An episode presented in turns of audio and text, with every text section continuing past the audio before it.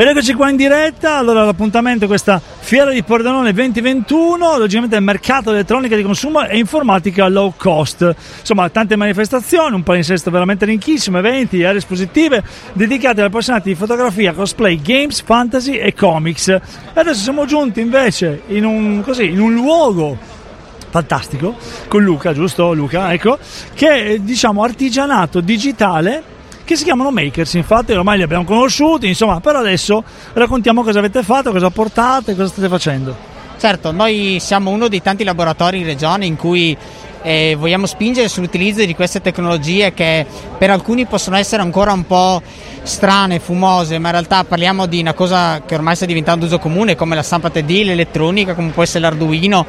e anche spingiamo sull'utilizzo di, op- di software open source come può essere Linux e così via.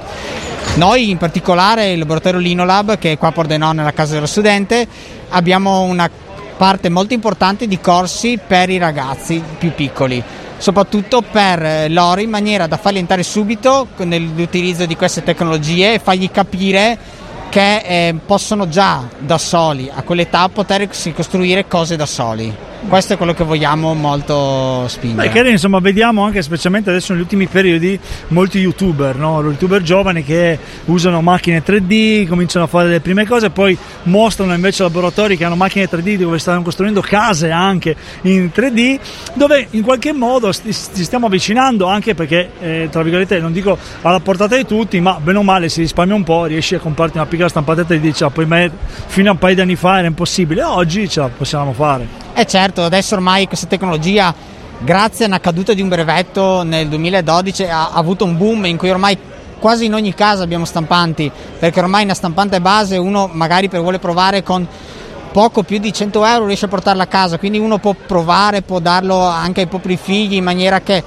che riescano a, a usare la loro fantasia e a costruirsi le cose da soli che questo eh, ovviamente aiuta. Quanto tempo ci vuole così? Adesso comprendo la stampante con un programma poi che insomma eh, lo spiegate voi, ma quanto ci vuole per dire ok, mi voglio costruire un ingranaggio che mi si è rotto del giocattolo eh, che avevo lì fermo, che mi piacerebbe rifarlo, che non trovi più perché ovviamente eh, è inutile andare a cercarlo, quanto, potrebbe, quanto ci, metti, ci mette? Allora, diciamo l'ingranaggio è un componente abbastanza particolare perché deve avere forme particolari se uno magari vuole provare a farne uno semplice, abbiamo visto ragazzi che erano venuti al nostro laboratorio che mm, si sono messi lì col computer nel giro di qualche ora si sono disegnati l'oggetto. Poi dipende dalla grandezza, ci vuole il tempo di stampa. Solo una cosa che non ho detto, il nostro laboratorio è ovviamente aperto a tutti, a qualsiasi età abbiamo dalla, dalla, persona in pensione ai ragazzi piccoli, molto importante perché non bisogna escludere nessuno da queste tecnologie. Beh, intanto dove possono andarsi anche a informare se uno vuole così curiosare, chiedere, guardare? Certo, noi eh, siamo all'interno della casa dello studente, quindi si può andare nel sito della casa studente oppure sulla pagina social sia della casa studente che del Linolab. Luca, grazie mille, intanto che dire, alla prossima puntata. Certo, grazie.